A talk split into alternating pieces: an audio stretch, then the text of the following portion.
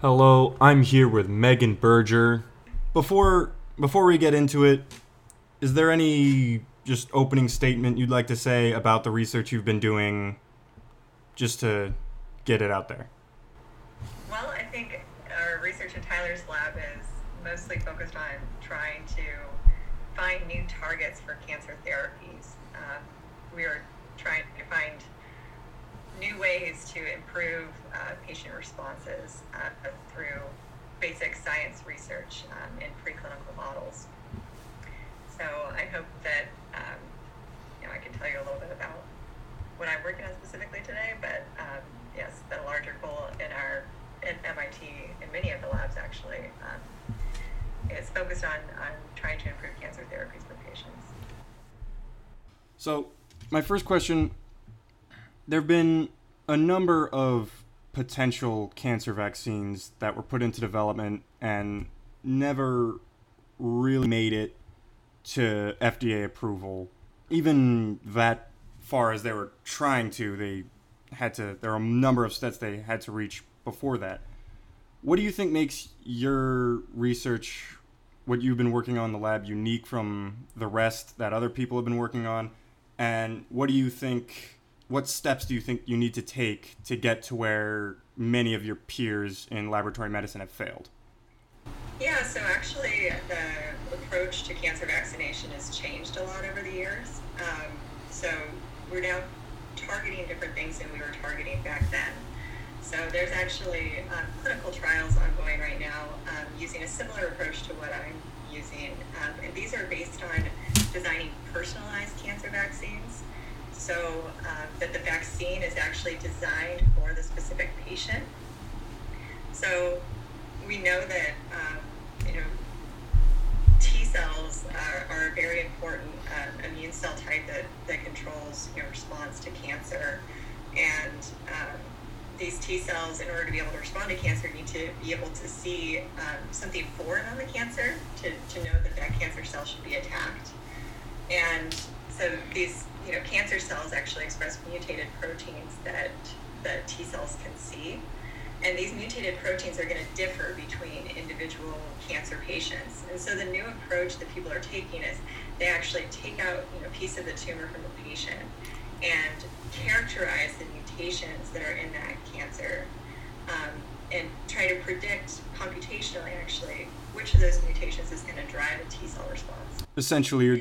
Oh, sorry, continue you you're trying to make it adaptable essentially. Um, so we're trying to make it specific to the patient. You know, each each tumor is going to behave differently, mutate its DNA in different ways, um, and so that changes what, what the T cells in that patient can see. You know, the, the T cells in you know each patient are going to be are going to be exposed to a different range of mutations on, on their on the specific cancer that they're trying to fight. So yeah, so these these approaches characterize DNA mutations specific to the patient's tumor, and then um, we select the mutations that we think are going to be best seen by the T cells, and that's what we give as a vaccine. So we vaccinate against these uh, uh, a group of these mutated proteins in hope of generating a T cell response against them. And that's very different from approaches in the past that where people were trying to find things that were common between all patient tumors um, and you know vaccinate against that. But those vaccines were um, you know, they, they just were not as robust as people had hoped they would be. But this personalized approach is actually um, now, you know, with the development of better technologies, it's becoming more feasible to do this, you know, on a large scale, profiling somebody's individual tumor to design a therapy just for them. That, that used to not be possible. Previous vaccines essentially didn't account for everyone's body being unique from another and everyone being affected differently by cancer. Right. Exactly. Yeah.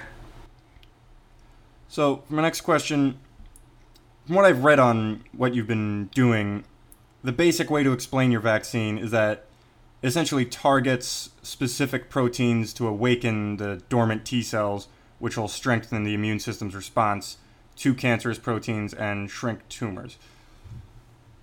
Now, you've you've already gone pretty solidly in depth on it earlier with my previous question, but just how they awaken the T cells, how they target the proteins.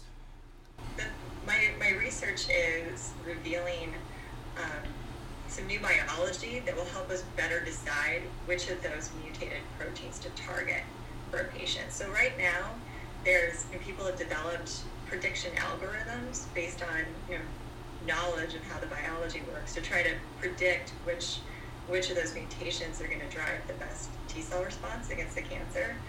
Um, but you know, those are informed. What I guess what I'm showing in my research is that um, those could be better informed actually um, by you know, knowing more about the biology of the T cell responses happening. So what I found actually T cell responses against their different mutated proteins in the tumor actually compete with each other. Um, and you know, one response, T cell response against one mutated protein can really dominate the, the T cell response at the cost of at the cost of the other T cells trying to respond. Um, so we call these you know, sort of like a, sort of hierarchy of response, basically. So what happened, what that means is actually because you have one T cell response that's dominating, it's suppressing a lot of other responses. Um, but what I showed was that vaccination um, is one way to to surpass that, to be able to unleash responses that have been repressed, and to sort of broaden the impact that the T cell response can have against the tumor.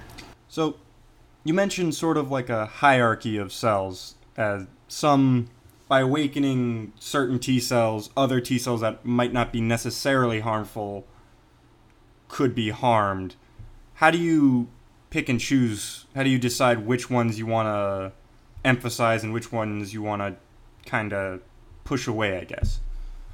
Yeah, so right now, those prediction algorithms I was talking about really select for responses that um, those sort of saturating T cell responses um, that suppress, you know, the other T cell responses. And so, what my research suggests is uh, we need to change our prediction algorithms a little bit um, to incorporate to um, some of these other mutated proteins um, that drive these these suppressed responses. Because if you can do that, if you can target both, just the one response that was saturating, uh, you know, prior to therapy. So, your vaccine seems to be very much in the early stages of development. But assuming this ends up hitting the open market and does become readily available, which would be obviously miraculous, and assuming that would be jumping the gun. However, how, how far away do you estimate you are from at least clinical trials where you can test on humans? I don't think it's actually that far away. I think it depends on, um, you know, whether whether people really pick up on this idea and go for it. I mean, the tools are already there uh, to tweak the prediction algorithms to to target these these sets of uh, mutated proteins I'm talking about. People just have to make the choice to include them. Um, so I'm hoping that this is the, you know the the um, research I put out there will inspire the leaders in vaccine development to shift that way. And we do have you know conversations ongoing with some of these these people, um, you know, and I, I suppose uh, some of the larger you know companies working on this are you know, BioNTech, um, who developed the COVID vaccine, for instance, um, is looking into cancer vaccines and um, is participating, you know, in clinical trials for them. So um, it's you know trying to engage these uh, big companies that are already investing in this approach um, to you know modify their approach to maybe improve the efficacy of their vaccine. It's really it's really not far down the road. So that's all I have for now. But uh, thank you for your time.